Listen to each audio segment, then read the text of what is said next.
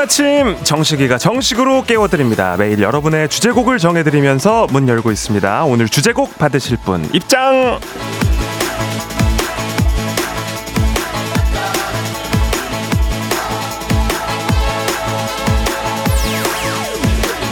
하정선님, 식디, 제 올해 목표는 딱 하나예요. 매일 아침 저에게 파이팅 해주기. 하루하루 열심히 살면 1년의 마지막 날 아쉬움이 덜하지 않을까요? 오늘도 파이팅 외치면서 식디도 파이팅! 같이 외쳐봅니다. 3, 2, 1 하지만 힘을 내 이만큼 과잖아. 이것쯤은 정말 별거 아냐. 세상을 뒤집자. 힘을 내라고. 자, 파이팅 넘치는 1년을 예약하신 정선님과 함께 우리도 이 아침 기운차게 힘내면서 시작해보겠습니다. 정선님의 오늘 주제곡 소녀시대 힘냅니다. 당신의 모닝 파트너 조정식의 FM대행진 지금 시작합니다. (목소리) 1월 3일 수요일 89.1MHz 조정식의 FM대행진 하정선님의 오늘의 주제곡 소녀시대 힘내로 신청을 했고요. 강신정님도 소녀시대 힘내 신청드려요 하고서 노래 신청하셨습니다. 아무래도 이제 수요일이 일주일 중에 좀 가장 그 직장인들이 피로가 누적되고 평일이 아직도 이틀이 더 남아있기 때문에 힘든 날이기 때문에 아마들 좀 이제 노래를 통해서 힘을 받으려고 하신 게 아닌가 싶은 생각도 드는데 네, 힘이 좀 되셨길 바랍니다. 콩과 KBS 플러스 보이는 라디오 유튜브 라이브로도 함께 하실 수가 있습니다. 오프닝 소개된 하정선님께는 한식의 새로운 품격 사홍원 협찬 제품 교환권 보내드리고요. 이렇게 저희가 선물 많이 준비했으니까 앞으로도 저희 콩 통해서 또 샵 8910 통해서 많이 참여해 주시면 감사하겠습니다. 자, 파이팅 넘치게 오늘도 한숨 체크인을 먼저 하고 가도록 하겠습니다. 자, 한숨에 제가 체크인을 쫙 하는 건데 지금 이걸로 되겠어요? 조금 더 전 뭐 충분히 갑니다. 하나, 둘, 셋. 유수정, 김승용, 박혜민, 이현희, 박경혜, 유수정, 1100, 박홍미, 은정, 남현수, 김희규, 이정한, 이명진, 김희규, 8624, 1052, 0313, 3797, 2551, 2025, 5875, 황만우, 네, 여기까지. 이게 몇 명쯤 되는 거죠? 제가 한숨에 지금 한 30명까지는 못 가는 것 같은데 제가 계속 좀 폐활량을 업그레이드하고 또 스피드도 올리고 노하우를 만들면서 최대한 많은 분들 출석 체크 한 번에 하고 또 저희가 2시간 동안 함께 하지 않습니까? 중간중간 또 출석하시는 분들도 계속 함께 호흡하면서 쭉 가도록 하겠습니다. 체크인 하신 분들, 또 제 한 호흡에 담기지 못한 분들 모두 환영하고요. 여러 코너들 계속해서 함께 해주시면 되는데요. 그 전에 가장 중요한 알림, 8시에 시작되는 퀴즈 고스톱 지금부터 신청받습니다. 말머리에 퀴즈 달고 신청해 주시면 됩니다. 단문 50원, 장문 100원이 드는 샵8910 이쪽으로 퀴즈 고스톱 신청해 주시면 퀴즈 풀고 선물 받아가실 수가 있습니다. 무려 5개가 준비되어 있고 정답을 맞히면 계속해서 도전을 하실 수가 있으니까 네, 무려 5일 동안도 도전을 할 수가 있습니다. 지금 바로 말머리 퀴즈 달고 신청해 주시길 바랍니다. 자, 오늘 날씨 어떤지 한번 알아볼게요. 기상청 송소진 씨, 좋은 아침입니다. 7시 남다른 텐션 조정식 아침 텐션 쿨 FM의 뉴 페이스 조정식의 FM 대행진.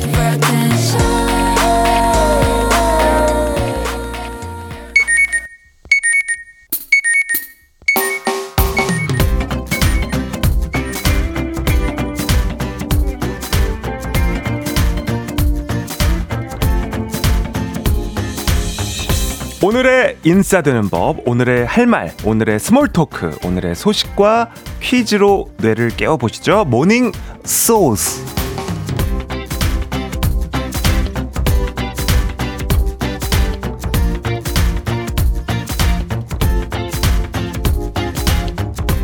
네, 여러분들 마트에서 식재료 구매하실 때 유통기한 꼼꼼히 살펴보시죠. 하지만 새해부터는 유통기한이라는 단어가 사라집니다. 대신 소비기한을 눈여겨서 보시면 되는데요. 유통기한은 식품의 유통과 판매가 허용된 기간이고요. 소비기한은 식품을 먹어도 되는 기간을 말합니다. 그러니까 마트에서 팔 수 있는 유통기한은 지났어도 집에서 요리를 직접 해먹을 수 있는 소비기한은 시일이 남았을 수도 있다는 거죠. 하지만 그동안은 유통기한만 표시되다 보니까 소비자들의 오해를 불러일으키고 식품 폐기물을 늘린다는 지적이 많았고요. 이제 2024년 새해부터는 소비기한 제도가 본격적으로 시도됩니다. 마트에서 장 보실 때 유통기한 없다고 당황하지 마시고 소비기한 잘 챙기시고요. 다만 변질되기 쉬운 냉장 보관 우유 제품은 낙농업계의 요청을 반영해서 2030년까지 유통기한으로 유지될 방침이라고 하니까 참고하세요.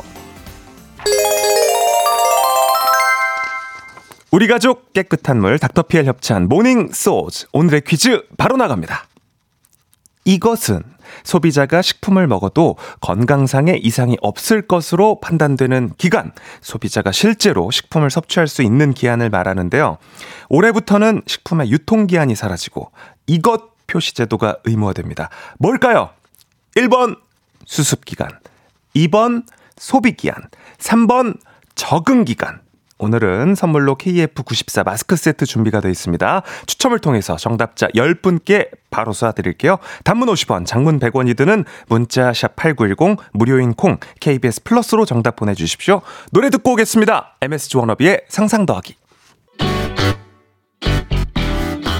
FM대행진에서 드리는 선물입니다. 아름다운 식탁창조 주비푸드에서 자연에서 갈아 만든 생와사비, 한식의 새로운 품격 사홍원에서 간식세트, 메디컬 스킨케어 브랜드 DMS에서 코르테 화장품 세트, 베이비 파스텔 스튜디오에서 가족사진 촬영권, 천연화장품 봉프레에서 모바일 상품 교환권, 아름다운 비주얼 아비주에서 뷰티 상품권, 에브리바디 엑센코리아에서 블루투스 이어폰, 주식회사 산과들에서 한줌 견과 선물 세트, 여에스터 박사의 에스더 포뮬러에서 글루타치온 필름, 건강을 생각하는 다양에서 오리스테이크 세트, 지친 수험생과 직장인에게 좋은 트레서피에서 온가족 영양제, 제과 명장 송영광의 명장 텐 베이커리에서 소금빵 시그니처 세트, 비비지랩에서 피부관리 전문 DLS 클리닉 마스크팩, 네이트리팜에서 천년의 기운을 한 포에 담은 발효 진생고, 주식회사 창원 H&B에서 내 몸속 에너지 비트젠 포르테, 파라다이스 스파 도구에서 스파 입장권, 파워풀엑스에서 장민호의 파워풀 크림과 메디핑 세트, 내신 성적 향상에 강한 대치나래 교육에서 1:1 수강권, 성공 창업의 길 강창구 찹쌀 진순대에서 즉석 조리식품, 비만 하나만 20년 365MC에서 허파고리 레깅스, 올바른 뷰티의 시작 에르츠틴에서 실트크림, 호주 건강기능식품 마더네스트에서 프리미엄 프로폴리스, 하루 온종일 따뜻한 지엘 하루 온팩에서 핫팩 세트, 기대하던 그 맛 건화 한우다에서 한우 불갈비 세트, 설경이 아름다운 평창 알펜시아 리조트에서 스키 리프트권, 슬로우 뷰티 전문 브랜드 O21에서 비건 레시피 화장품 세트, 마시는 에너지 제로당 숙취 해소제 주당의 비결을 드립니다. 자, 숨막히게 달려가고 있습니다. 조정식의 FM대행진 모닝소주 오늘의 퀴즈 정답 발표하도록 하겠습니다. 소비자가 식품을 먹어도 되는 기간, 올해부터 의무화되는 식품 표시 제도는 네, 정답 2번 소비기한이었습니다. 정답 맞히신 분들 축하드립니다. 네, 자, 정답을 그냥 깔끔하게 맞히는 분들도 있고, 뒤에 이제 조금 이제 스몰 재치나, 이렇게 이야기 담아주시는 분들이 있는데, 그래도 좀, 우리 또 아침에 서로 좀 웃음 줄 수 있게끔 스몰 재치를 좀 담아주셨으면 좋겠어요. 우리 김문수 씨. 2번 소비기한, 저도 소비기한이 지난 노총각입니다. 올해는 꼭 사용됐으면 좋겠습니다. 아, 문수 씨가 또 이렇게 스몰 재치 보여주셨고요. 장나은 씨도 2번 소비기한, 슈퍼스타 조정식은 소비기한 없는 걸로. 뭐야. 예. 또 기분 좋은 또 멘트 남겨주셨고요. 우리 최정희 씨 2번 소비기한, 엄마 이거 유통기한 지났는데 버릴까? 아니 그거 아빠한테 줘. 네, 이렇게 또 스몰 재치 뽐내면서 문자 이렇게 보내주셨고, 이분들 포함해서 정답자 총 10분께 저희가 준비한 선물 KF94 마스크 세트 보내드리도록 하겠습니다. 당첨자 명단은 FM대행진 홈페이지 선곡표 확인해 주시고요. 홈페이지 오셔서 구경도 많이 하시고 사연도 남겨주시고요. 자, 이쯤에서 오늘도 콩들이 한번 해보도록 하겠습니다. 렛츠고!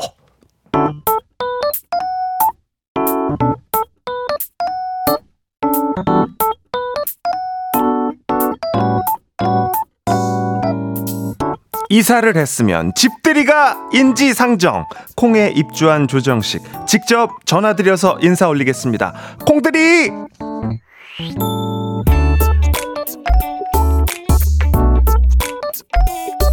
정식으로 모시겠습니다. 찾아가는 청취자 서비스, 셀프 집들이를 가장한 본격 청취자 바짓가랑이 잡는 코너, 질척거리는 코너 콩들이. 어디서 저 정식이와 정식으로 함께하고 계신지 직접 전화를 걸어서 목소리를 통해서 청취자분들 만나고 있습니다. 전화 연결된 분께는 집들이 세트, 이야 어마어마합니다. 프라이팬 세트, 고급 드라이기에 얹어서 이중 필터 샤워기까지 드립니다. 오늘은 어떤 분과 인사를 나누고 이 선물 세트를 드릴 수 있을지 바로 전화 걸어볼게요. 따라랑. 여보세요. 네, 여보세요. 네, 박건준님 안녕하세요. 네, 안녕하세요. 맞나요? 네, 맞습니다. 이 사이에 DJ가 바뀌었는데 듣고 계셨습니까? 어디에 누구시죠? 아, 네, 지금 성남에 살고 있는 준이라고 합니다. 잘 부탁드립니다. 네, 약간 제가 듣기로는 광희 씨 목소리 닮은 걸로 좀 핫하셨다고 들었는데, 아직은 좀 지금 7시 19분이라 그런지 약간 잠겨 있어요? 아, 자다 일어나서 그런가 약간 좀 잠겨 있는 것 같아요. 조금씩 나오기 시작하는데? 아니, 그나저나, 제작진이 미리 전화를 거니까 좀 머쓱해 하셨다고 하셨는데, 조금 네네. FM대행진에 좀 소홀하신 기간이 좀 되세요? 아, 제가 좀 이직을 하느라고 좀 바빠져가지고. 네. 그때부터 약간 좀 소홀해지긴 했었던 것 같긴 해요. 어느 정도 소홀하셨던 거예요? 제가 이직을 거의 최근에 했어요. 아직은 언제 했지? 언제 이직했는지 잘 기억이 안. 정신없이 지금 회사를 좀 다니고 계셨구나. 아, 네네. 지금 솔직히 정신이 좀 많이 없어가지고요. 그러니까요. 오늘 좀 이렇게 통화 연결한다고 했을 때 조금 귀찮으셨어요?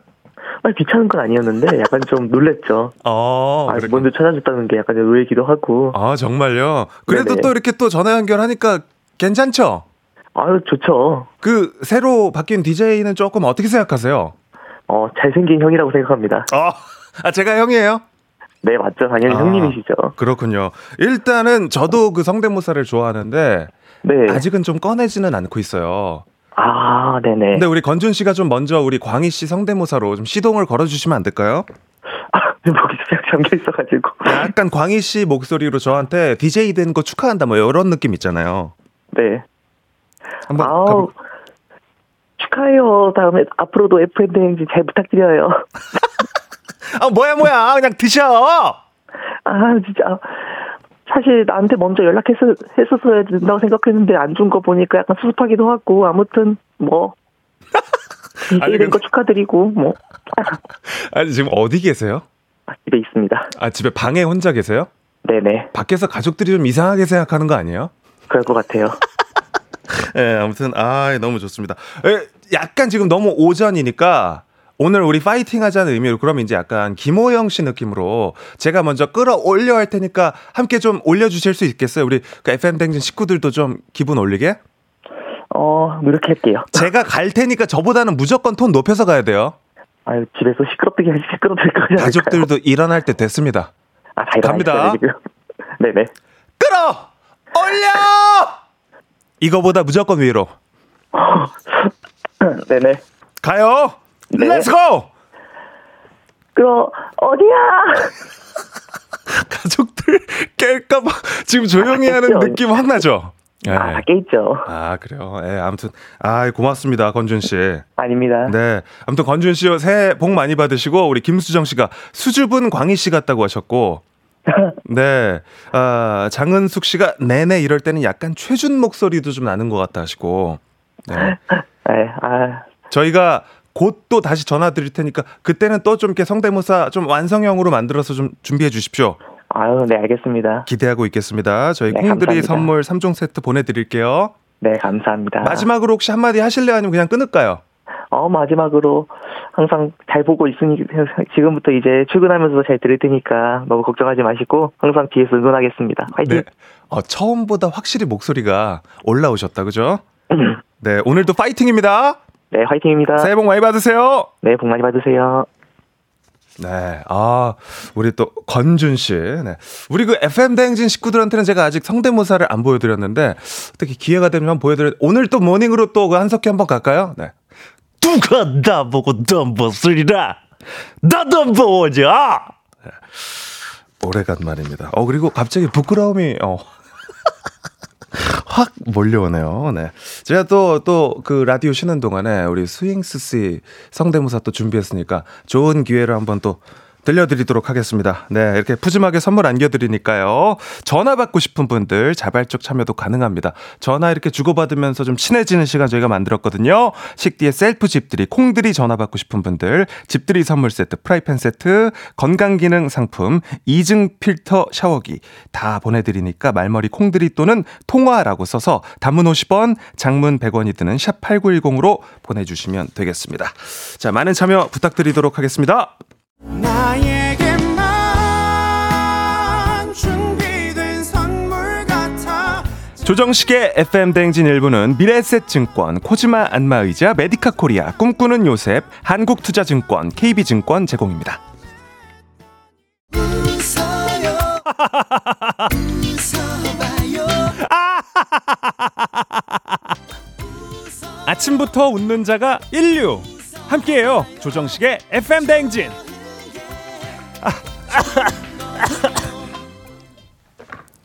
조정식의 FM댕진 함께하고 있습니다. 26분 40초 시간 지나고 있고요. 8047님이 DJ 바뀌었다고 해서 기대하면서 듣고 있는데 한석규 성대모사 보고 시겁 크크크크 재밌어서 놀람. 식디 파이팅! 이라고 보내주셨고요. 우리 작은 마음님도 보라로 보는데 식디 제 첫 연인 동우 닮았어요. 그래서 보기 싫고 그래서 보고 싶기도 하고 어렵다 어려워 하셨습니다. 보이는 라디오 맞아요. 우리 작은 마음님 말씀처럼 함께하고 있습니다. 저희 콩 어플리케이션 통해서 저희 스튜디오 함께 하실 수 있으니까 많이 콩 다운로드 해주시고요. 어몽니언님 문자도 한번 보도록 하겠습니다. 그죠? 천진영 씨. 네. 쫑디 팬으로 아침을 맞이하다가 어디에 마음을 둬야 하나 했는데 이대로 FM 대행진 머물러야겠네요. 정식님 파이팅 하셨습니다. 네. 자, 1부 마무리하겠습니다. 잠시 후 콩식이랑 옴뇸뇸 시간에 소개되면 간식 드립니다. 오늘의 미션 2024년 셋째 날 이거 점검해야죠. 올해의 목표, 올해의 작심 #8910 그리고 콩 어플리케이션.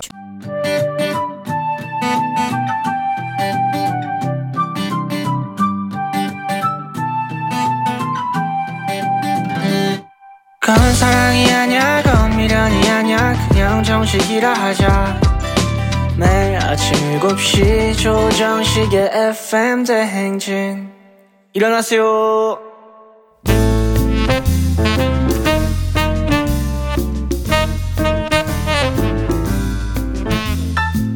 직장인 정식이가 전해주는 소소한 뉴스 막간 소식. 자기야 그거 들었어?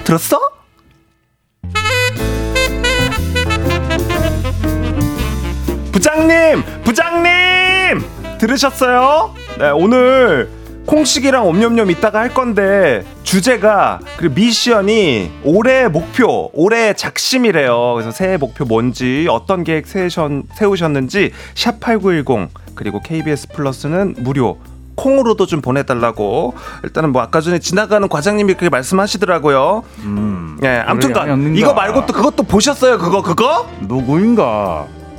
지금 아침부터 누가 이렇게 소란스레 등장을 하는 게야. 말이 참으로 많도다. 그 궁예 상무님이 나와 계셨군요. 안녕하십니까, 저 조차장입니다. 그대가 조사원이 아닌 차장이 되어서 짐은 모든 것을 알고 있는데 이 관심법을 최근에 쓰지 아니하였더니 이 자네가 승진한 것도 이 까맣게 잊고 있었구만. 그래. 그러니까요. 10년 다니고 차장 못 되는 줄 알았는데 그래서 어떻게 차장을 달게 됐습니다.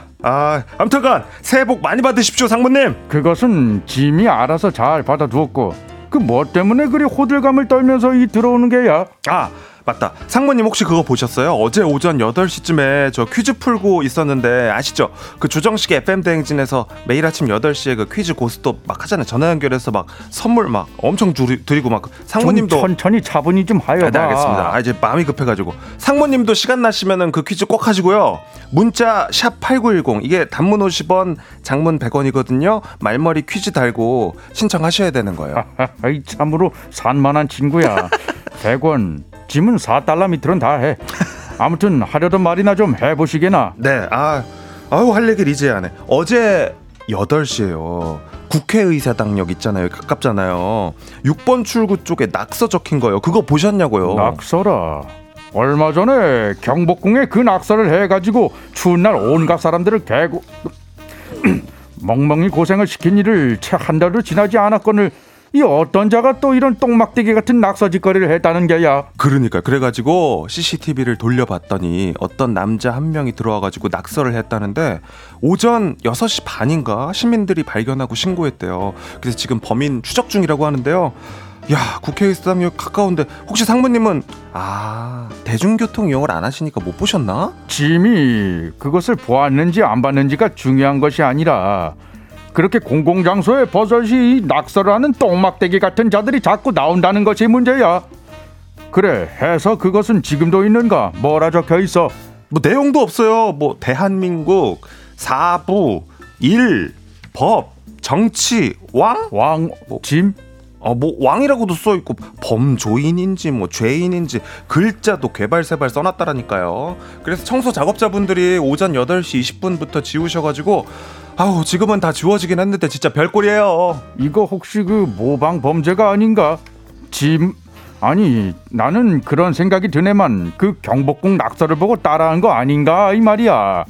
부정적인 관심이라도 주의를 끌면 인정받았다 이렇게 착각하는 자들이 늘어난 것 같아 이 참으로 통탄스러워.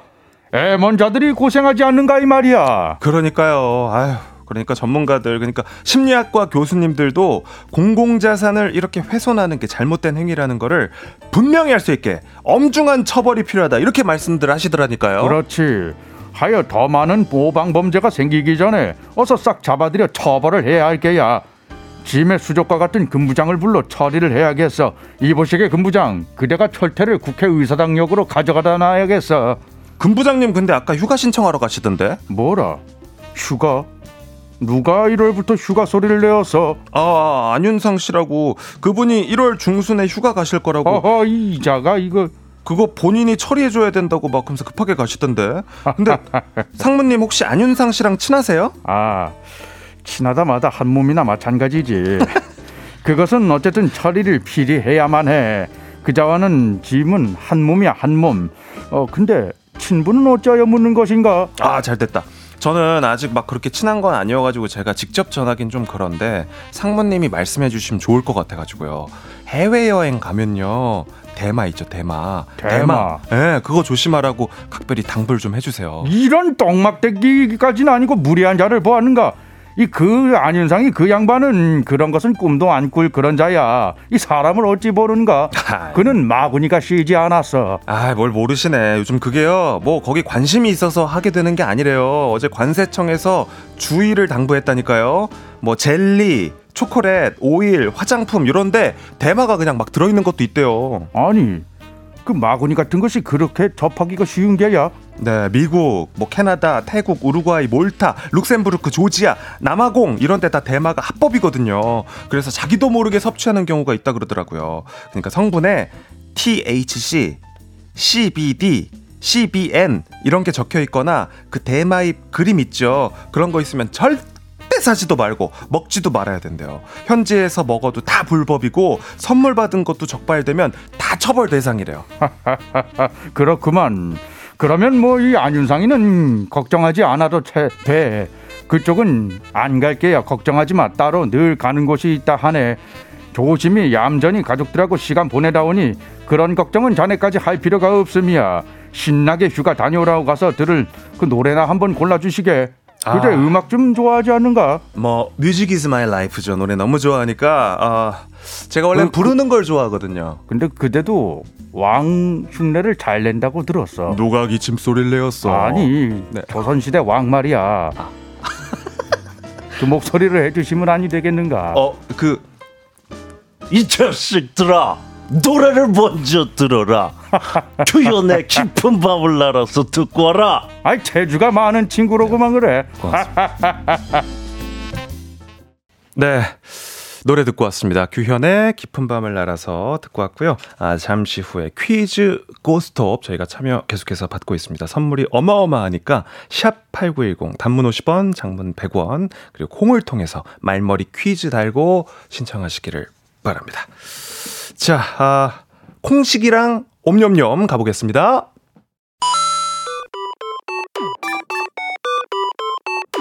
정식이랑 잠깐 놀고 간식 받아가세요. 오늘 간식 오렌지 주스 준비했습니다. 옴념념념념념.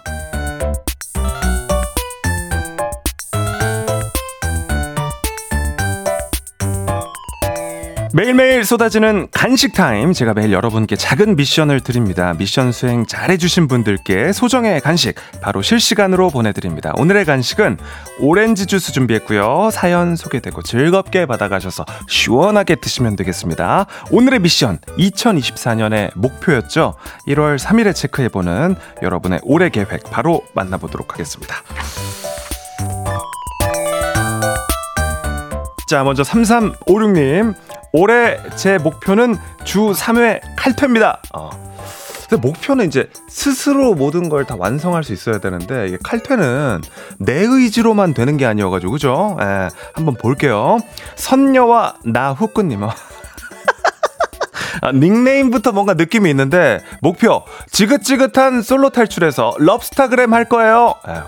닉네임부터 뭔가 예측이 됐어. 근데 요것도 내 의지만으로 되는 게 아니기는 한데, 럽스타그램 약간 그런 식으로 해야죠.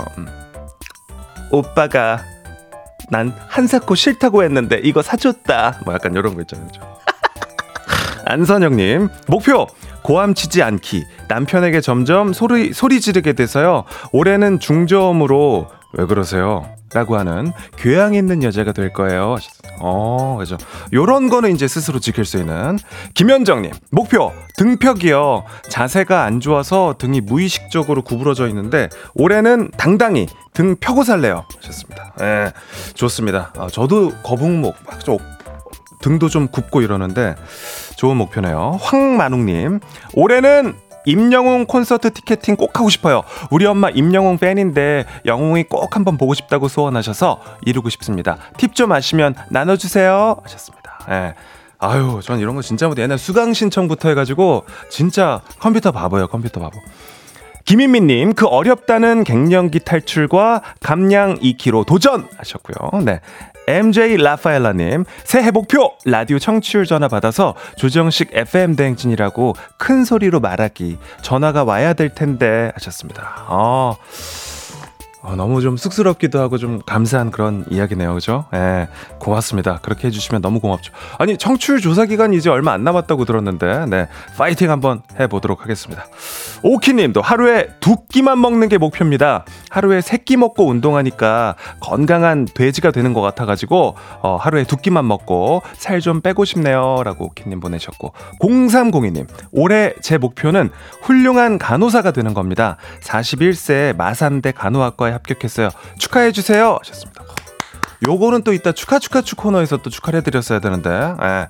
아무튼 우리 식구들의 새해 목표 쭉 한번 들어봤습니다. 이렇게 지금 소개된 분들 오늘의 간식 오렌지 주스 바로 모바일로 보내드리니까요, 기분 좋게 맛있게 옴념념념 하시고 내일도 옴념념념 맛있는 간식 꼭 받아가세요. 저희가 시작하면서 오늘의 그 미션 보내드리니까 요맘때쯤 소개해드리고 간식 받아가시고 이렇게 루틴으로 만드시면 되겠습니다. 자, 좋습니다. 노래를 한 곡 듣고 오겠습니다. 마이티마우스의 에너지 듣고 올게요. 나에게만 준비된 선물 같아. 조정식의 FM댕진 2부는 고려기프트, 일양약품, 유유제약 제공입니다. 바쁜 아침 최고의 간편식, 귀로 듣는 푸짐하고 든든한 조정식, 조정식의 FM 대행진.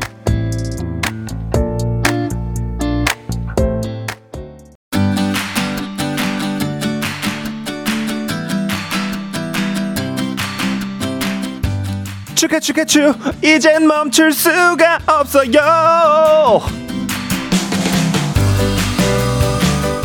오늘 축하받아 마땅하신 분들 축하해드리도록 하겠습니다. 축하와 함께 큰 박수 드리고요. 지금 축하할 때마다 어디에 계시든지 같이 박수를 쳐주시면 좋겠습니다. 우리 신은주님, 아드님이 취업했다고 합니다. 축하드립니다. 축하. 3209님, 오늘 성과급 수령하셨다고 합니다. 축하. 1089님, 큰따님 효진씨가 오늘 생일을 맞았습니다. 축하. 박우빈 군 11번째 생일 축하축하축. 조석규님, 성함이 또 석규님 생신이라고 함. 축하축하축. 짬보님 사무실 자리 이동하셨고, 이하나님 추석 때 한국 방문하신다고 하셨고요. 주혜선님은 따님이 승진하셨습니다. 5458님 남편분 우수사원 되신 것도 축하축하축. 네, 김상아님 아이들 방학도 축하드립니다. 1174님 학교 졸업하고 친구 4시간은 부산 여행 축하의 빵빠레 입으로 불어드려요. 뽀뽀뽀뽀 뽐뽐뽐뽐. 네, 축하드립니다. 네, 앞으로 매일 아침 내 아침 시간과 애정을 받으실 식디도 축하축하추. 제 아침 루틴에 FM대행진이 당첨되신 걸 축하드립니다 라고 5072님이 보내주셨고요. 8382님도 절 또 축하해 주셨습니다. 올해 첫 사연 라디오에 보내는 첫 문자 식디가 받게 됐음을 축하드려요 하셨습니다. 아, 저도 진심으로 이 축하 가슴 깊숙이 받도록 하겠습니다. 아, 너무 감사합니다. 자, 7시 51분 40초 지나고 있고요. 잠시 후 8시에 퀴즈 고스톱. 퀴즈 풀고 싶은 분들 말머리 퀴즈 달고 샵8910 단문 50원 장문 100원이 드는 문자로 신청해 주시길 바랍니다. 지금도 신청 받고 있고요. 어제 그 김해에서 그죠? 네, 오늘 2연승에 도전을 하시는데 너무 또 그 조정식 친필 사인 받고 싶다고 하셔가지고 저희 또 종친회에서 나온 거 아니냐는 네, 그런 또 의구심 갖는 분들 계신데 아닙니다. 그냥 순전히 저를 응원해 주시는 우리 네, 가족입니다. 가족. 네. FM댕진 가족이라는 소리죠. 네, 잠시 후에 퀴즈 고스톱으로 돌아오도록 하겠습니다. 2부 끝곡 폴킴의 한강에서 피처링 빅나리입니다. 노래 듣고 3부까지 잠깐 빠빠이. 오늘 내 아침을 그래서 빠빠이 조정식과 함께해 나를 더 춤추게 해 넘치게 행복해 이 순간이 매일 아침 7시에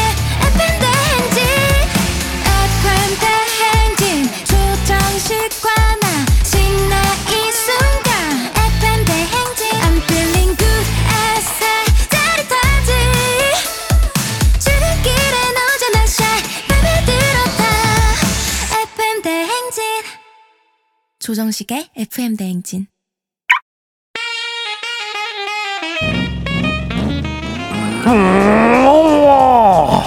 목적지까지 신나게 재미나게 고고싱 해보겠습니다.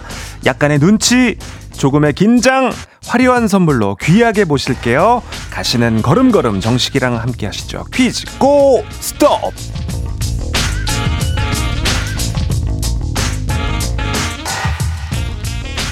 티웨이 항공 구독 멤버십 티웨이 플러스 협찬 조정식과 함께 가는 출근길 퀴즈 고 스톱. 퀴즈 참가자와 같은 목적지로 향하고 계신 분들은 단문 50원, 장문 100원, 샵 8910으로 응원 문자 보내주시고요. 저희가 추첨을 통해서 선물도 드리고 있습니다. 자, 그리고 참가자들이 받을 선물 일단 5개 준비가 되어 있습니다. 5만원 상당의 건강기능식품 세트, 그리고 10만원 상당의 온라인 수강권, 백화점 상품권 20만원권, 30만원 상당의 캠핑카 이용권, 그리고 여러분들이 가장 받고 싶어 하시는 조정식 친필 사인이 담긴 셀카 이미지. 자, 어제 이제 어제 승리를 하시고 오늘 2연승에 도전하시는 우리 김해 참가자님께서 가장 갖고 싶은 게 조정식의 친필 사인이다 이렇게 말씀을 또 해주셨었는데 과연 오늘 또 가져가실 수 있을지. 랜덤으로 저희가 1번부터 5번 띠리리리링 돌려가지고 랜덤으로 드립니다. 승리를 하시면요. 자, 첫 번째 도전자 오늘 2승에 도전하는데요. 먼저 만나보겠습니다. 안녕하세요. 안녕하세요. 네, 잘 주무셨습니까? 예. 어제보다 목소리가 한결 또 가벼우신데요. 예. 오늘 긴장을 조금 덜했습니다. 네, 아, 좋습니다. 오늘도 김해로 가고 있습니까? 예, 그렇습니다. 네. 어제 그 방송 주변에서 좀 들으셨대요? 예, 좀 들었는데 평이 그렇게 좋지는 않습니다. 왜요? 왜 친필 사인을 얘기하냐고. 좋은 것도 많은데. 그래서 혹시 마음의 변화가 좀 있습니까? 아니요, 그래도 친필 사인은 꼭 받아야 되겠습니다. 근데 막 이렇게 랜덤으로 했는데 30만원 캠핑카 이용권이 돼버렸다 그러면은 조금 아쉬우시겠어요, 그죠? 예, 많이 아쉽죠. 그러면 백화점 상품권이나 캠핑카 이용권 되면은 아쉬워해 주셔야 돼요. 탄식 같은 거 해주셔야 돼요. 예, 알겠습니다. 네, 고맙습니다. 오늘도 네, 응원 많이 받아가지고 3연승에 꼭 도전할 수 있길 바랍니다. 예. 네, 고맙습니다. 다음 도전자 만나보겠습니다. 오늘의 루키입니다. 안녕하세요. 네, 안녕하세요. 네, 닉네임 뭐라고 불러드릴까요? 네, 저는 성진으로 하겠습니다. 성진이요? 네. 아, 그게 뭐죠? 아, 저희 회사 이름입니다. 앞자리 두 자리 땄습니다. 성진. 네네. 오케이, 알겠습니다. 오늘의 목적지는 어디입니까? 예, 저는 화성시입니다. 아, 화성입니다. 화성으로 가겠습니다. 네. 자, 아, 긴장이 조금 되십니까? 네, 많이 됩니다. 아, 그렇군요. 어떻게 좀 뭐 구호라든지 뭐 응원 뭐 이런 것들 좀 주변에서 받았어요? 아, 지금 오늘 사실은 아침에 출근하면서 갑작스럽게 전화를 받게 돼서 네. 저희 회사 동료분들 4분 정도 들으실 수 있는 분들께 연락드렸습니다. 아, 그렇군요. 오늘 그럼 네. 또 퀴즈 딱 마치고, 그죠? 네, 당당하게 네네. 오늘 회사 출근해야 되니까 집중 좀 잘해주셔야겠어요, 그죠? 네, 알겠습니다. 네, 그래서 내일 또 한 번 더 하고, 내일 모레 또 한 번 더 하고 하면서 좀 익숙하게. 그래서 내일이랑 모레는 좀 끼도 좀 방출하고 이렇게, 그죠? 이런 그림으로 우리가 가보겠습니다. 네네. 네, 잘해주실 거라고 믿고 시작해 보겠습니다. 아, 두 분 중에 못 맞히셔도 기본 선물 햄버거 세트는 나가고요. 두 분 모두 일단 햄버거 세트 확보하고 가는 겁니다. 구호는 닉네임으로 할게요. 집돌과 성진인데 제가 정답을 퀴즈를 내드리고 정답을 안다 싶으면 성진, 집돌 이렇게 해주시면 되는 거예요. 준비해 볼게요. 한번 연습해 보겠습니다. 하나, 둘, 셋. 집돌이. 막상막하요. 막상막합니다. 자, 그럼 문제 드립니다. 교육부와 한국장학재단이 올해 1학기 대학생 이것 대출 신청 접수를 오늘부터 받는다고 발표했습니다. 한국장학재단 홈페이지 또는 이동통신 앱을 통해서 신청이 가능하고요. 신청기한 성진 빨랐습니다. 성진 정답은요? 학자금. 학자금이라고 하셨어요. 확실합니까? 네. 학자금 정답입니다. 자, 오늘 화성으로 갑니다. 아, 축하드립니다. 일단은 새로운 또 승리자가 탄생을 했고요. 아, 우리 또 집돌림. 예. 아, 이거 좀 아쉽게 됐습니다. 아셨어요 혹시? 아, 잘 모르, 조금 헷갈렸습니다. 아, 이게 친필 사인을 못 받게 돼가지고 너무나 아쉽습니다. 예, 예. 예, 저희 또 다음 기회에 한번 또 같이 한번 퀴즈 풀기로 해요. 예, 알겠습니다. 네, 고맙습니다. 좋은 하루 보내십시오. 예, 고생하세요. 네, 자, 이렇게 그 탈락을 하면 후진송, 네, 엘리제를 위하여가 나가게 됩니다. 자, 기본 선물 햄버거 세트는 챙기셨고요. 일단 오늘 새로운 승리자가 된 성진님. 네네. 야, 출근하면서 갑자기 참여했는데 요거 학자금 그냥 느낌이 확 왔어요? 아, 네, 느낌이 왔습니다. 아, 너무 축하드립니다. 아까 전에 감사합니다. 그 혹시 동료들이 듣고 있었다면 굉장히 함께 좋아했을 것 같고 출근하시면서 그죠? 그 영화 네네. 관상의 수양대군처럼 들어가세요 오늘 출근할 때. 네, 알겠습니다. 네. 자, 아까 네네. 어떤 선물 받고 싶으신지 제가 미리 못 물어봤는데 아까 들으셨죠? 네. 네네네. 뭐가 좀 제일 받고 싶으세요? 저도 친필 사인이요? 아, 솔직히. 아, 네. 아, 솔직히 친필 사인 괜찮습니다. 좋습니다. 저도. 아, 진짜요? 네네네. 알겠습니다. 그러면은 다른 좀 그 금전적인 네. 선물이 갔을 때는 아쉬워하셔야 돼요. 네, 알겠습니다. 네, 랜덤으로 네. 드립니다. 1번에서 5번 중에 골라주십시오.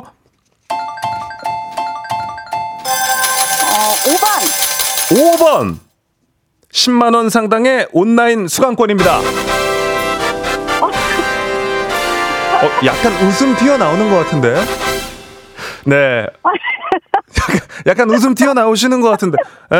아니, 생각도 못한 선물이라서요. 아, 그래요? 네네네네. 아쉬워하셨어야 되는데 조금 좋아하신 것 같아가지고 전 조금 약간 마상이 있거든요? 아우, 너무 아쉽죠. 제가 너무 좋아하는데 저기 방송을 너무 재밌게 듣고 있었어요. 진짜요? 네네네. 아, 너무 이제 제가 이제 3일째인데 조금 적응이 된 것 같아요? 아니요, 너무 잘하시는 것 같아요. 아이고, 너무 고맙습니다. 앞으로도 FM 대행진과 꼭 함께 해주시고요. 네네네. 그 어떻게 하시겠어요? 내일 또 연승 도전 갑니까? 아니면 여기서 좀 이렇게 아름답게 퇴장하시겠어요? 도전하겠습니다. 아, 역시 도전해야죠. 네. 네. 그죠? 믿져야 본전인데. 네네. 네, 친필 사인 갑니다 내일, 그죠? 네네네. 네, 성진님 내일 만나 뵐게요. 네, 그리고 알겠습니다. 오늘 회사에서 어떤 이야기 들었는지 내일 아침에 꼭 해주세요. 네, 알겠습니다. 감사합니다. 네, 고맙습니다. 네, 고맙습니다. 야, 라이미님이 화성 성진님 퀴즈 능력자시네요. 최고 하셨고, 2986님이 목소리에 벌써 우승이 묻어났다 하셨고, 네, 진짜로님 친필 사인 되기 진짜 어렵네요 하셨습니다. 네, 눈꽃 성송이님 또 수강권이라니 진심으로는 친필 사인이 낫네요 하셨어요. 어제도 온라인 수강권이었고 오늘도 온라인 수강권이 됐는데, 아니 왜 이렇게 배움에 이렇게 또 뜻이 없으세요 우리 에? 가족들 에?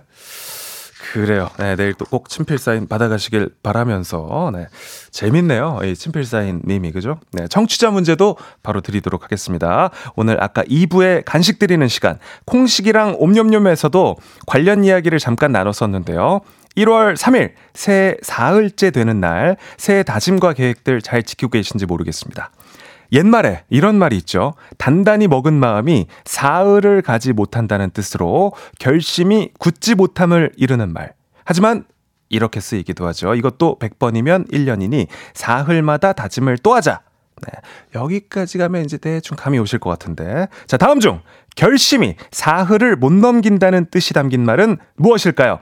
1번 다이어트, 2번 작심삼일, 3번 사표 한 장. 정답 보내실 곳 짧은 건 50원, 긴 건 100원이 드는 샵 8910, 콩은 무료. 정답자 10분께 선물 보내드립니다. 재밌는 오답 보내주신 분 딱 한 분을 뽑아서 주식회사 홍진경 더 만두 협찬 비건 만두 보내드리도록 하겠습니다. 재밌는 오답으로, 네, 장난기도 좀 많이 보내주시기 바랍니다. 노래 듣는 동안 정답 받아보도록 하겠습니다. 많이 보내주십시오. 자, 노래 듣고 오겠습니다. 오마이걸에 살짝 설레서 들을게요. 네, 조정식의 FM대행진 청취자 퀴즈 정답부터 살펴보도록 하겠습니다.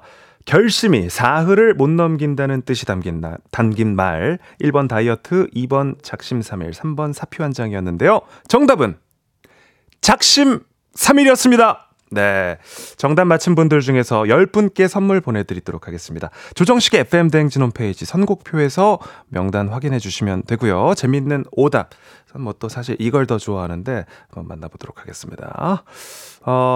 웃으면 해미와연님, 결심이 사흘을 못 넘긴다 조남지대. 뭔가 사자성어 느낌이 나요. 네. 자, 4시에 라디오 또 많이 들어주시길 바랍니다. 송현경님, 오답 작두도령. 이렇게 또 오답으로 도전해 주시는 분들이 정답을 알지만 도전하는 거기 때문에 멋진 모습이에요. 멋진 모습. 네, 웃음이 먼저라는 거죠. 제가 좋아하는 운율 있는 오답 왔습니다. 5899님, 작심고드심. 작심고드심 좋았습니다. 하나만 더 볼까요? 네, 작두탄 DJ 조정식까지도. 네, 이대근님 고맙습니다. 자, 오늘은 그 운율 있는 오답 보내주신 5899님 작심고드심 비건만두 드립니다. 드론으로 바로 보내드렸습니다. 자, 요쯤에서 8시 14분 45초 지나는 요 순간에 우리 소슨스, 네, 소슨스 연결해서 기상청, 네, 날씨 알아보겠습니다.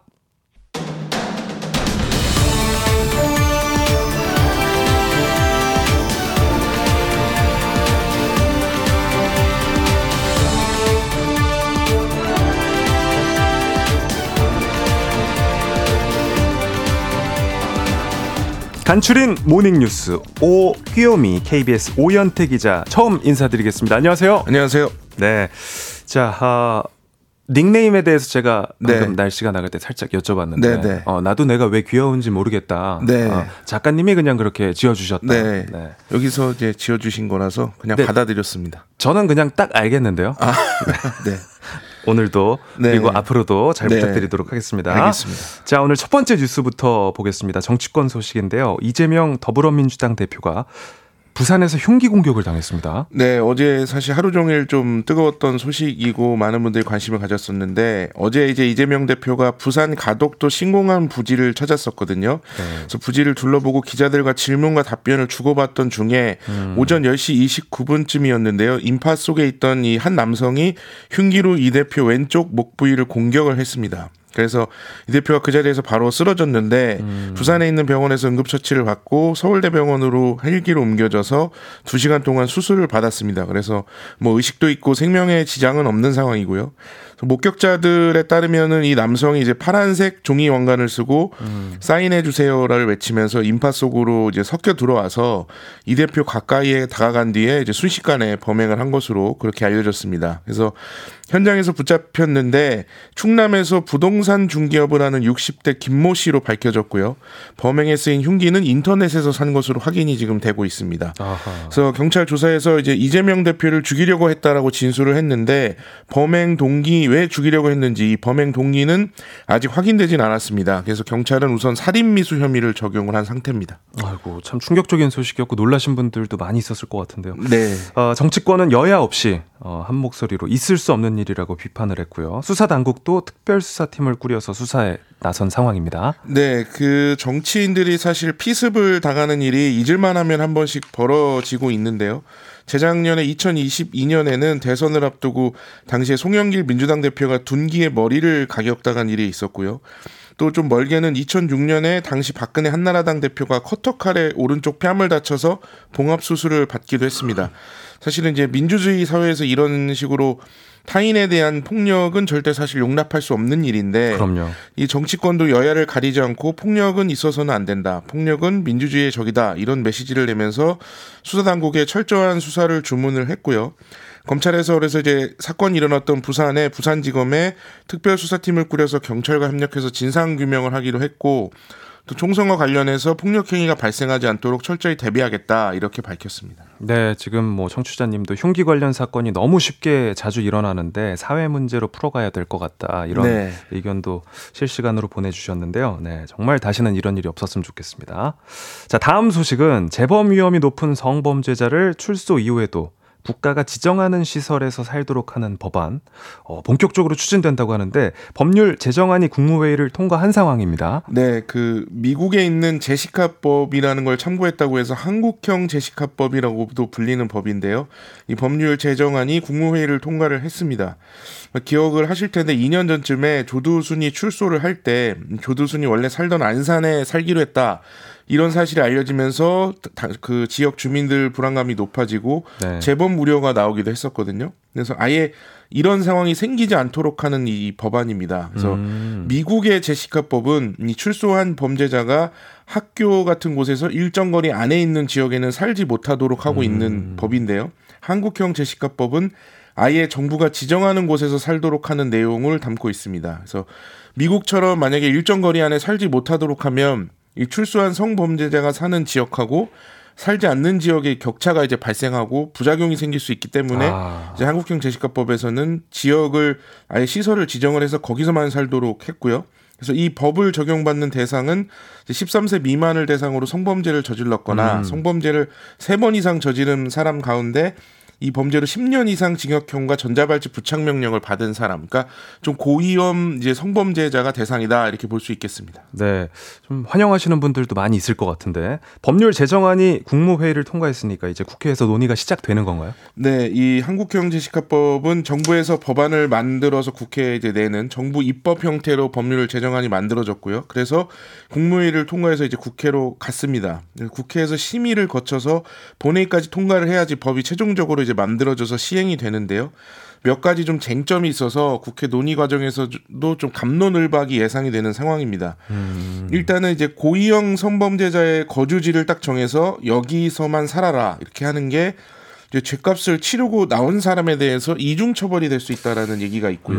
또 헌법에서 보장하는 거주 이전의 자유를 과도하게 제한하는 게 될 수 있다 이런 이제 반론이 또 있습니다. 그리고 여기서만 살아라 이렇게 명령을 할 때 여기를 어디로 할 것인가도 사실 문제인데 그러니까 성범죄자 지정을 한 거주시설이 들어서는 지역에서는 아무래도 극심한 반발이 있을 수밖에 없기 때문에 국회 논의 과정에서 좀 여러 가지 갑론을박이 있을 것으로 예상이 됩니다. 그러니까요. 네, 그렇군요. 오늘도 처음 뵙는데 그죠? 네. 네. 또 소식들을 이렇게 전해주셔서 너무 감사합니다. 네. 앞으로 조금 이제 또 저희도 친해지고 그죠? 네, 네. 앞으로 뭐 많이 가까워지는.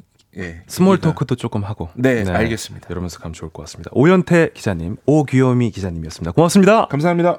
나에게만 준비된 선물 같아. 네, 조정식의 FM대행진 3부는 미래에셋증권, 기업렌탈솔루션 한국렌탈, 금성침대, 금천미트, 프리미엄소파 에싸, 땅스부대찌개, 공무원 합격 해커스 공무원 제공입니다. 매일 아침 조정식 7시는 조정식 KBS 조정식. 여러분 식대하실래요? 조정식의 FM대행진.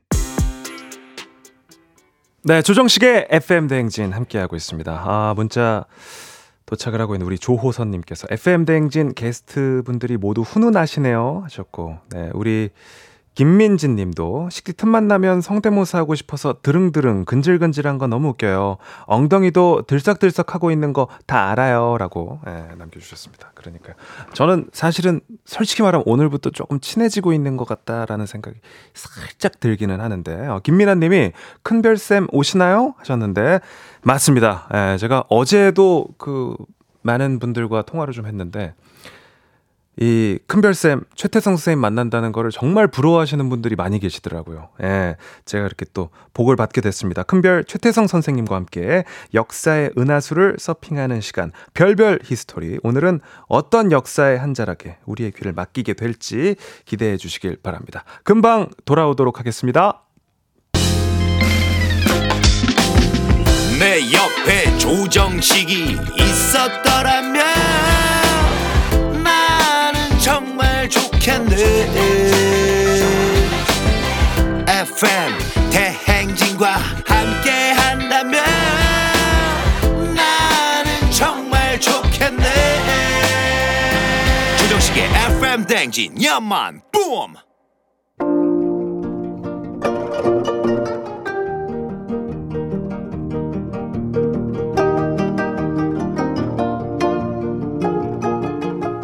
별별 히스토리를 모르거든 역사에 대해서 논하지 말라. 재미있는 역사 이야기 별별 히스토리.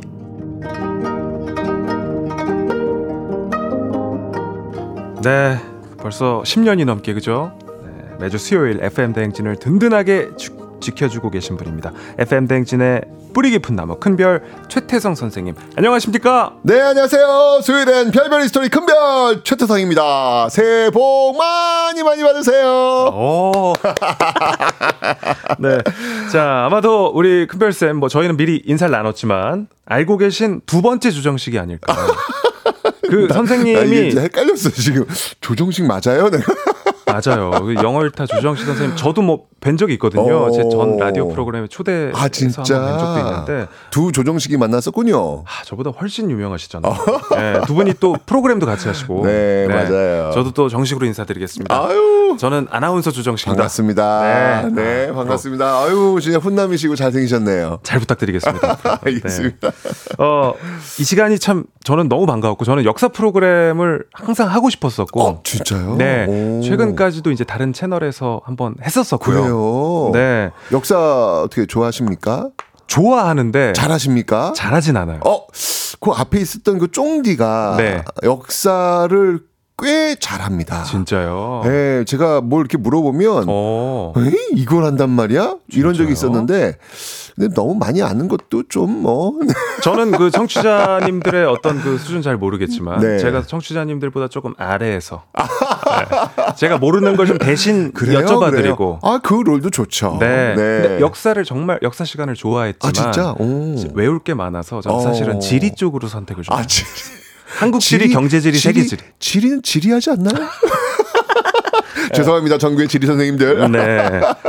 자, 아무튼 그 역사 시간 기대가 많이 되고요. 네. 예, 혹시 그 매년 첫 강의에서, 네, 수강생들에게 꼭 당부하는 말씀이 있으시다고요? 저는 항상 시로 시작합니다. 뭐죠, 그게?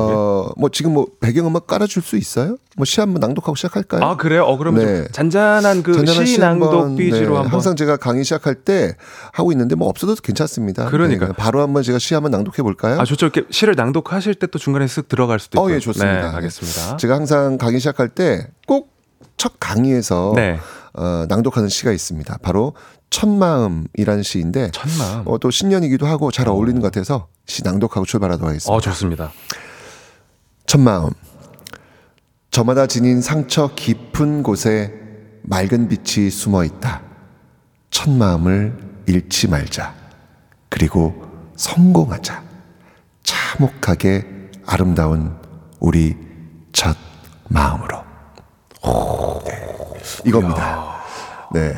오, 좋네요. 참혹하게 아름다운 우리 첫 마음으로 네. 시작하자라는 의미에서 이렇게 이 시로 늘 시작합니다. 또 뭐 새해 또 첫 시점이기도 하고 네. 저도 또 선생님 처음 뵙는 날이기도 하고 저도 이 자리에 앉은 게 이제 3일째이기 때문에 그러네요. 여러모로 좀 의미가 깊은 그러네요. 우리 조정식 식디라고 부르라고 하는데 네네, 고맙습니다. 식디? 그 식디는 뭐지? 난 식인종이 생각났어. 이제 DJ와 조정식의 이렇게 합성. 아, 그래서 식디예요? 난 뭘 많이 드시는 분인가? 이름에 식이 들어가요. 식디. 네. 어쨌든 우리 식디 분도 우리 식디님도 정말 이 첫마음을 갖고 예쁘게 이 프로그램 많이 성장시켜주면 너무 감사하겠습니다. 네, 앞으로 제 잘 부탁드리겠습니다. 네. 우리 8121님이 큰별쌤 우리 어머니가 팬입니다. 오. 잘생겼다고 하셔요. 어머. 저도 선생님인데 발성이 극적이고 설명에 곡조가 있어서 좋다고 하세요. 얼쑤! 뭐 이렇게 좀 젊은 친구들이 뭐 워낙 팬이 많지만 네. 이렇게 또 어머님들도 아유, 좋아하시네요. 아유, 전 진짜 정말 영광스러운 게 네. 남녀노소 할 것 없이 많이들 알고 계시고 또 좋아해 주셔가지고 진짜 제가 복을 많이 받고 있는 것 같아요. 그러니까 우리 안영희 님도 최쌤 바쁘실 텐데 라디오는 네. 계속 하시는군요. 박수! 아, 이번에 출연료를 올려주셨습니다. 오! 네. 좋은 소식이네요. 너무 좋은 소식입니다. 이렇게 또 솔직한 게 또 우리 큰별쌤의 매력이... 그 이유가 뭔지 아십니까? 뭡니까? 우리 식디님 오신다고. 네, 이유는 그거였습니다. 그래서 너무너무 행복합니다. 아니 뭐 그게 아니었어도 뭐 또 네. 계속 해주셨겠지만 그렇진 않았어요. 아, 그래? 저 같은 경우에는 또 팬이 많으신데 네. 제가 오면서 이렇게 혹시 하차를 하시면 네. 아쉬워하시는 분들이 너무 많았을 거 아니에요. 그러니까요. 정말 너무 다행입니다. 너무 감사합니다. 식디님 덕분입니다. 제가 감사합니다. 네. 이경은님. 쌤 신앙송 너무 감동이에요 하셨어요. 네. 그러니까 그 시가 그러면 네. 그 수업하실 때도 첫 수업에 늘 하시는 거예요? 늘 항상 모든 제 강의의 첫 출발은 이 시로 시작되고 있습니다. 그렇군요. 저도 이 마음 잊지 않고. 왜냐면 그렇잖아요. 시간이 지나면서 그 첫마음이라고 하는 것들이 좀 윤색되기도 하고 맞아요. 지워지기도 하고 그럴 때마다 내가 갖고 있었던 이 첫마음을 좀 심장에 새겨두고 네. 힘들고 어려울 때 좀 꺼내서 다시 한번 좀 상기시키면 어떨까라는 그런 생각에서 이 시를 꼭 낭독합니다. 네. 저도 꼭 명심하도록 하겠습니다. 파이팅! 네. 파이팅! 자, 그럼 본격적으로 이야기 나누기 전에 퀴즈 네. 먼저 듣고 가겠습니다. 오늘의 퀴즈 뭡니까? 자, 오늘의 퀴즈. 새해 첫날 좀 이렇게 쉬운 퀴즈로 가야 되는데 네. 한번 가보겠습니다. 만만치는 않은데 정약용이 설계한 한강 배다리는 어느 왕의 행차를 돕기 위한 설계였을까요? 자, 보기 나갑니다. 네. 1번 태종, 2번 세종, 3번 영조, 4번 정조. 누가 그러더라고요. 정약용은 이 왕과 불하던가요? 깜짝 놀랐어. 불하던가요? 그러니까 저도 사실은 이제 뭐 영화나 드라마를 통해 네. 살짝 감이 오기는 하는데. 그렇죠. 네. 자, 퀴즈 정답 맞히신 10분 네. 추첨해서 선물 저희가 보내드리도록 하겠습니다. 단문 50원, 장문 100원이 드는 유료 문자 샵 8910 무료인 콩과 KBS 플러스로 정답 보내주십시오. 사연 보내주신 분들 중 추첨을 통해 한 분께 큰별쌤의 친필 사인이 담긴 최소한의 한국사 책을 보내드립니다. 우리 식디님은 네. 인생 살면서 모든 게 다 막히고 길이 보이지 않았던 그런 시절이 있으세요?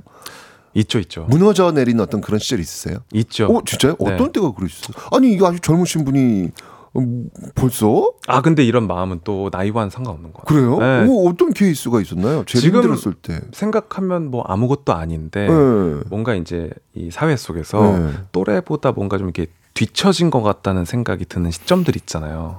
어떤 일에 대해서.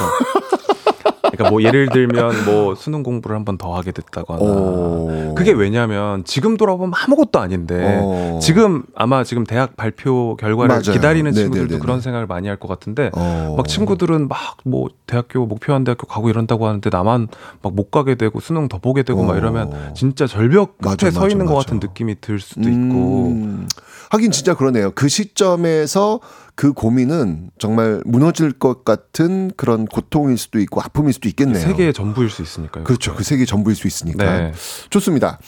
자, 이 역사라고 하는 거는 제가 늘 이야기하지만 사람을 만나는 인문학이거든요. 그 인문학을 공부하면서 네. 우리는 좀 버틸 수 있는 힘을 갖게 되는 것 같아요. 신년을 맞이해서 정말 이 절망적 순간에 버티고 버텨낸 그런 사람 이야기를 한번 해볼까 합니다.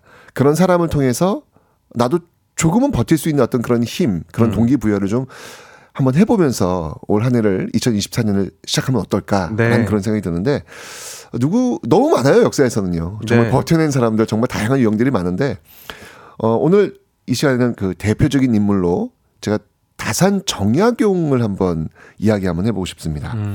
정약용은 22살에 과거 시험 중에서 소과를 합격합니다. 소과는 합격하면은 그 당시 대학교에 들어갈 수 있는 입학 자격이 주어져요. 네. 그러니까 지금으로 본다면 수능이라고 보시면 되고요. 그리고 좀 늦게 한 편인가요, 그러면? 아니요. 이 조선의 과거는요. 네. 지금이 수능하고 비교할 수 없을 정도 어렵습니다. 정말 빨리 한 거군요. 3년에 한 번밖에 안 보고요. 최종 합격자가 33명밖에 안 돼요. 아이고. 전국에서. 예, 어떨 땐 경쟁률이 5만 대 1이 넘을 때도 있어요. 5만 대 1이요? 장난이 아닙니다. 네. 근데 그러니까 28살에 대과를 합격하거든요. 이 네. 정도면 너무너무 빨리 된 거예요. 엄청난 건데. 그리고 정조의 이 신임마저 받으면서 정말 이 탄탄대로 청춘의 길을 걷게 됩니다. 말 그대로 전도 유망한 청년, 거칠 것 없는 인생. 지금의 우리 식디님의 모습이 아닐까. 아이고, 아닙니다. 무슨 말씀? 미안한데 식디님은 지금 나이가 몇 살? 제가 이제 그 만 나이 말고 네. 우리 나이로 39이 됐죠. 아, 근데 얼굴이 이렇게 젊어요? 이야, 아니 무슨 학생 같아요. 네, 아니, 너무 감사합니다. 이야, 그렇구나. 네네. 근데 37이라 하고 다니고요. 눈빛이 네. 참 촉촉하네요. 아, 그래요? 네, 눈빛이 어쩜 이렇게, 야, 촉촉하고 좀 이렇게 선해 보이고. 오늘 너무 칭찬 폭격을 받아가지고 부끄럽습니다. 아니, 참 눈빛이 좋네요. 아. 네, 어쨌건 바라보고 있으니까 좋아서. 네, 고맙습니다. 그런데요, 지금 39이라 그랬잖아요. 네. 와, 대박. 정약용, 이렇게 이 20대, 30 잘 나가다가 네. 39살 때부터 인생이 꼬입니다. 그러니까 딱 이 식디님 나이 때부터 이제 인생이 꼬이는 거예요. 묘하네요. 네. 근데 뭐 식디님은 지금 이렇게 단독 이 DJ도 맡으시고 지금 잘 나가고 있는 어떤 그런 거잖아요. 네. 정리하고 인생 꼬였어요. 왜였을까? 진짜 모르겠네요. 야, 이유는 뭐냐면, 정말 그 자신이 믿고 있는 그 한방, 자신의 어떤 존재 이유, 네. 자신의 기둥, 자신의 전부, 바로 정조. 아이고. 정조가 죽었기 때문입니다. 예, 이 정조가 죽으면서 모든 바람막이가 사라진 거예요. 좀 약간 세속적으로 빼기. 그렇죠. 예. 예, 자신의 어떤 줄이 그냥 흩어진 거죠. 결국 정조 사망 다음에 정약용은 자택에서 체포가 됩니다. 체포 이유는요, 서학쟁이, 천주쟁이라는 이유였습니다. 그러니까 이제 그러니까 천주교 이 집안과 연결돼 있다라는 것이죠. 당신도 유교였으니까. 네. 결국 이 때문에 유배를 가는데. 조선에서 유배는 뭘 의미할 것 같아요? 뭐 커리어의 끝? 뭐 이런 거. 뭐 그럴 수도 있고요. 네. 커리어의 끝에서 끝나면 뭐 좋은데 이게 죽음일 수도 있어요. 예. 왜냐면 이 유배를 간다는 얘기는 뭐냐면 너는 지금은 이제 만약에 감옥에 간다. 네. 그러면 뭐 징역 몇 년 이게 끝이 있잖아요. 그런데 유배는 끝. 없어요. 그러니까 언제 죽을지 모르는 그 죽음을 묻어두고 가는 거예요. 예를 들면 이제 유배를 갔는데 갑자기 문 밖에서 말발굽 소리가 들려요. 그러면 오늘인가 보다. 사약이 왔나 보다. 죽어야 되나 보다. 결국 이런 어떤 정신적 스트레스가 계속 쌓이면서 이것 때문에 죽기도 하거든요. 이럴 때 유배를 간다. 와, 식디는 어떠시겠어요? 저도 또 이렇게 좀 스트레스에 취약한 편이어가지고 진짜 괴로울 거. 보면은 막 이제 유배 가서 쓴 시 이런 것도 많고 그렇잖아요. 네. 이렇게 책 읽고 글 쓰고 막 이러면서 버티지 않을까 싶은데. 식디는 이게 네. 프리 선언하고 어떻게 별 문제 없이 잘 정착하신 겁니까? 문제 있었죠. 네, 문제 있고 불안함도 많고 네, 저도 좀 마음고생을 좀 했어요. 그래요? 하반기에는. 네. 하반기에 잘할 수 있을까 뭐 맞아요. 이런 어떤 그. 이게 왜냐하면 경험을 안 해본 거라 가지고 좀 그렇더라고요. 그렇구나. 그 장혜연 아나운서가 그래서 저 식디 잘 챙기라고 얘기를 부탁을 하더라고요. 저보다 동생인데 그냥 동기라고 하던데. 동생인데 저를 이제 누나처럼 챙겨주는. 그러니까 꼭 잘 챙겨주라고 그러니까요. 부탁을 얼마나 하든지. 네. 어쨌건 간에 정말 이 정약용 같은 경우에는 인생의 전성기에서 진짜 나락으로 떨어진 거예요. 지금요. 유배? 죽음? 39살, 40살에부터 지금 이런 것들을 지금 접하게 된 거잖아요. 그러니까요. 와, 이거 정말 정약용한테는 정말 충격 그 자체가 아니었을까라는 생각이 드는데 그렇게 시작된 정약용의 유배 기간 이게 한 며칠, 몇 개월 정도 됐을 것 같아요. 39. 그때는 이제 수명도 좀 짧을 때니까. 그렇죠. 그 당시 일반인들의 평균 수명이 40살이에요. 그러니까 그러면은 이제 곧 돌아가실 나이기도 해요. 그럼 뭐 한 2, 3년? 아, 정말 하루하루 지금 버티면서 살고 있는 그 유배 기간인데, 야, 이 정약용의 유배 기간은요. 무려 18년. 18년. 그 약간 미국에서 그 와. 무기징역 때리는 것처럼, 그죠? 그렇죠. 몇백 년 하고 그러잖아요. 그렇죠. 그런 느낌이네요. 그죠? 이 당시 유배가 18년. 야, 이건 진짜 이거는 진짜 죽음 이상의 어떤 그 기간이 아니었을까? 18년 동안 내가 언제 죽을지 모른다는 그 스트레스 갖고 하루를 살아야 되는 거예요. 네. 그러니까 18년은요 정말 어느 누구도 알아주지 않는, 어느 누구도 찾지 않는 그저 죄인으로 낙인 찍힌 그런 삶이었습니다. 자, 그럼 이제 궁금한 거예요. 네. 내일 죽을지도 모르는데 그 내일 죽을지도 모른다는 생각을 무려 18년 동안 한 겁니다. 죄인 정약용. 이 죄인 정약용은 이때 과연 어떤 방법으로 하루하루를 살아갔을까? 어디 자, 이렇게. 식디님은 유배 지금 생활이에요. 네. 내일 사약 그릇 오면 죽어야 되는 거예요. 네. 근데 언제 죽을지는 모르는 거예요. 계속해서 시간이 가고 있어요. 이게 네. 18년. 그 18년 동안 뭐 하시겠습니까? 저는 매일 탄원서를 쓰죠. 죄가 없습니다. 네, 한양으로 계속 받아보면 네. 아직도 죄를 뉘우치지 못했구나. 사약을 내리거라. 반성문이나. 그렇구나. 근데 참 이게 이럴 때는 어떻게 해야 될까라는 그런 생각이 들어요. 내가 이랬다면 어땠을까. 정약용 같은 경우는 이때 뭘 했냐면요, 책을 썼습니다. 책을 썼는데 무려 500여 권의 책을 써요. 우와. 시대님 책 써본 적 있어요? 아직 없어요. 아, 저는 책을 써본 적이 있잖아요. 네. 진짜 책 한 권 쓰면 그냥 영혼이 털려요. 한 번 쓰면 진짜 이게 뭐 도저히 못 쓰겠다 이런 생각이 들거든요. 이게 한 1년은 지나가야 돼요. 심지어 뭐 키보드로 쓴 것도 아니잖아요. 그러니까요. 딱 쓴 거잖아요. 이게 정말 그때 책을 쓰는데 얼마나 정성을 들였냐면 네. 앉아서 쓰잖아요. 그때는요. 네. 그래서 복숭아뼈 있죠. 네. 다리에 복숭아뼈, 그 복숭아뼈가 드러날 정도였다라는 아이고. 고통을 수반하면서 책을 쓴 거예요.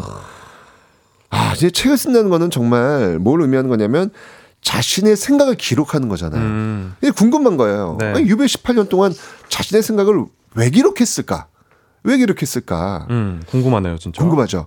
그에 대한 답이 자신의 아들한테 쓴 편지에 나와 있거든요. 네. 그 이유는 뭐냐면 자신의 현재가 후세 사람들에게 평가되어지길 원했기 때문입니다. 그러니까 정약용은 이런 생각을 했던 것 같아요. 죽으면 삶이 끝난다고 일반적으로 생각을 하잖아요. 네. 근데 정약용은 죽어서도 삶은 계속될 수 있다라는 믿음이 있었던 것 같아요. 그러니까 죽음 이후에 펼쳐질 수 있는 그 싸움. 그 싸움을 생각한 거예요. 나는 죽을 거야. 근데 그걸로 끝나는 게 아니라 내가 죽은 이후에도 싸움은 시작되는 거야. 그때 그 싸움에서의 한판 승을 거두기 위해서 나는 지금 버텨야 되는 거야. 그래서 나는 써야 되는 거야. 라고 해서 그는 자신의 생각을 기록하고 또 기록했는데 그 결과는 어땠을까요? 뭐 우리가 지금 여기서 정약용의 네. 이야기를 나누고 있는 것 자체가 네. 그렇죠? 승리 아닙니까? 맞습니다. 네. 아, 그 표현 좋다. 식디. 명언 하나 남겼습니다. 정말요? 너무 좋았습니다. 그 표현 좋았어. 정약용이 살고 있던 시대의 승리자들. 정약용 그때 패배자였잖아요. 네. 그때 그 정약을 패배로 만들었던 그 승리자들. 그 승리자들은 사실 지금 역사에서 그저 미미한 존재일 뿐이거든요. 근데 그때 그 패배자 정약용은 지금 조선 후기 실학의 거두로 우뚝 서 있습니다. 정약용은 죽음으로 인생이 끝난다고 생각하지 않았던 것이죠. 죽음 이후에도 삶은 계속될 수 있다고 믿으면서 그 유배 18년을 버텼던 겁니다. 네. 2024년이 지금 시작됐습니다. 네. 2024년 다 좋은 일만 있으면 좋겠는데 그렇지 않죠. 분명히 참 힘든 일도 분명히 닥치게 될 거예요. 네네. 힘들고 어려운 순간에 문득 직면할 때인데 그럴 때 우리가 좀 버텨야 되지 않을까. 그 순간은 힘들겠지만 다음 싸움을 위해서 그 힘든 순간을 버텨야 되지 않을까. 정약용의 어떤 메시지, 정약용의 2024년 주는 하나의 어떤 그 메시지를 한번 좀 기억해 봤으면 좋겠습니다. 네, 뭐 넘어지고 다쳐도 계속 싸우는 우리 또 가족들이 됐으면 좋겠습니다. 네. 2024년 잘 버텼으면 좋겠고요. 자, 음악 듣고 오기 전에 퀴즈 한 번만 더 내주시죠. 네. 정약용이 설계한 한강 배다리는 어느 왕의 행차를 돕기 위한 설계였을까요? 이건 뭐 제가 아까 설명하면서 아마 답도 나온 것 같습니다. 나오긴 했죠. 보기 나갑니다. 1번 태종, 2번 세종, 3번 영조, 4번 정조. 네, 정답 아시는 분들은 단문 50원, 장문 100원이 드는 유료 문자 샵 8910으로 보내주시고요. 무료인 콩과 KBS 플러스로도 참여하실 수가 있습니다. 원슈타인의 존재만으로 듣고 올게요. 네, 조정식의 FM대행진 최태성 쌤과 함께하고 있습니다. 자, 정답을 발표하기 전에 우리 9466님이 힌트를 이렇게 또 문자로 주셨는데 우리 큰별쌤이 뒤로 넘어가실 뻔했습니다. 오늘 퀴즈 힌트는 DJ 이름 안에 다 들어있네요. 조정식. 왜? 나는 이게 왜? 했더니 문득 깨달았어요. 아, 조정, 정조. 그러니까요. 대박. 자연스럽게 또 정답 발표를 해주셨습니다. 정답은 네. 4번 정조입니다. 네, 아, 정답 맞히신 분들 축하드립니다. 자, 오늘 정답 선물 받으실 분들과 큰별쌤의 책 최소한의 한국사 받으실 분 명단 저희가 FM댕진 홈페이지에 올려놓겠습니다. 확인해 주시고요. 아, 큰별쌤 오늘 또 첫 수업이었는데 너무 고맙습니다. 네, 네. 전 이제 가면 되나요? 제가 항상 갈 때 이렇게 엔딩 멘트를 쓰는 게 있었어요. 아, 그래? 아이고, 네. 들어야죠. 네. 그냥 네. 저한테 그냥 오늘 고생했습니다. 안녕하세요. 이렇게 해주시면 됩니다. 아, 알겠습니다. 네. 자, 큰별쌤. 네. 고생하셨습니다. 안녕히 가세요. 2024년 버팁시다. 어, 광고 듣고 오겠습니다. 나에게만 준비된 선물 같아. 조정식의 FM대행진 4부는 종근당 건강 비지하우스 제공입니다. 네, KBS 쿨 FM 조정식의 FM 댕진 오늘은 여기까지입니다. 네, 오늘은 이제 조금 적응이 되는 것 같은 느낌이 들었고 그래서 내일이랑 모레가 더 기대가 많이 됩니다. 자, 오늘 끝곡이요. 네, 긱스의 Officially Missing You 준비했고요. 오늘도 씩씩한 하루 보내시고 긍정적인 기운을 주변에 나눠주실 수 있는 그런 우리 FM 댕진 가족이 됐으면 좋겠습니다. 자, 우리 이름도 곧 짓도록 하고요. 네, 저는 인사드리겠습니다. 식바!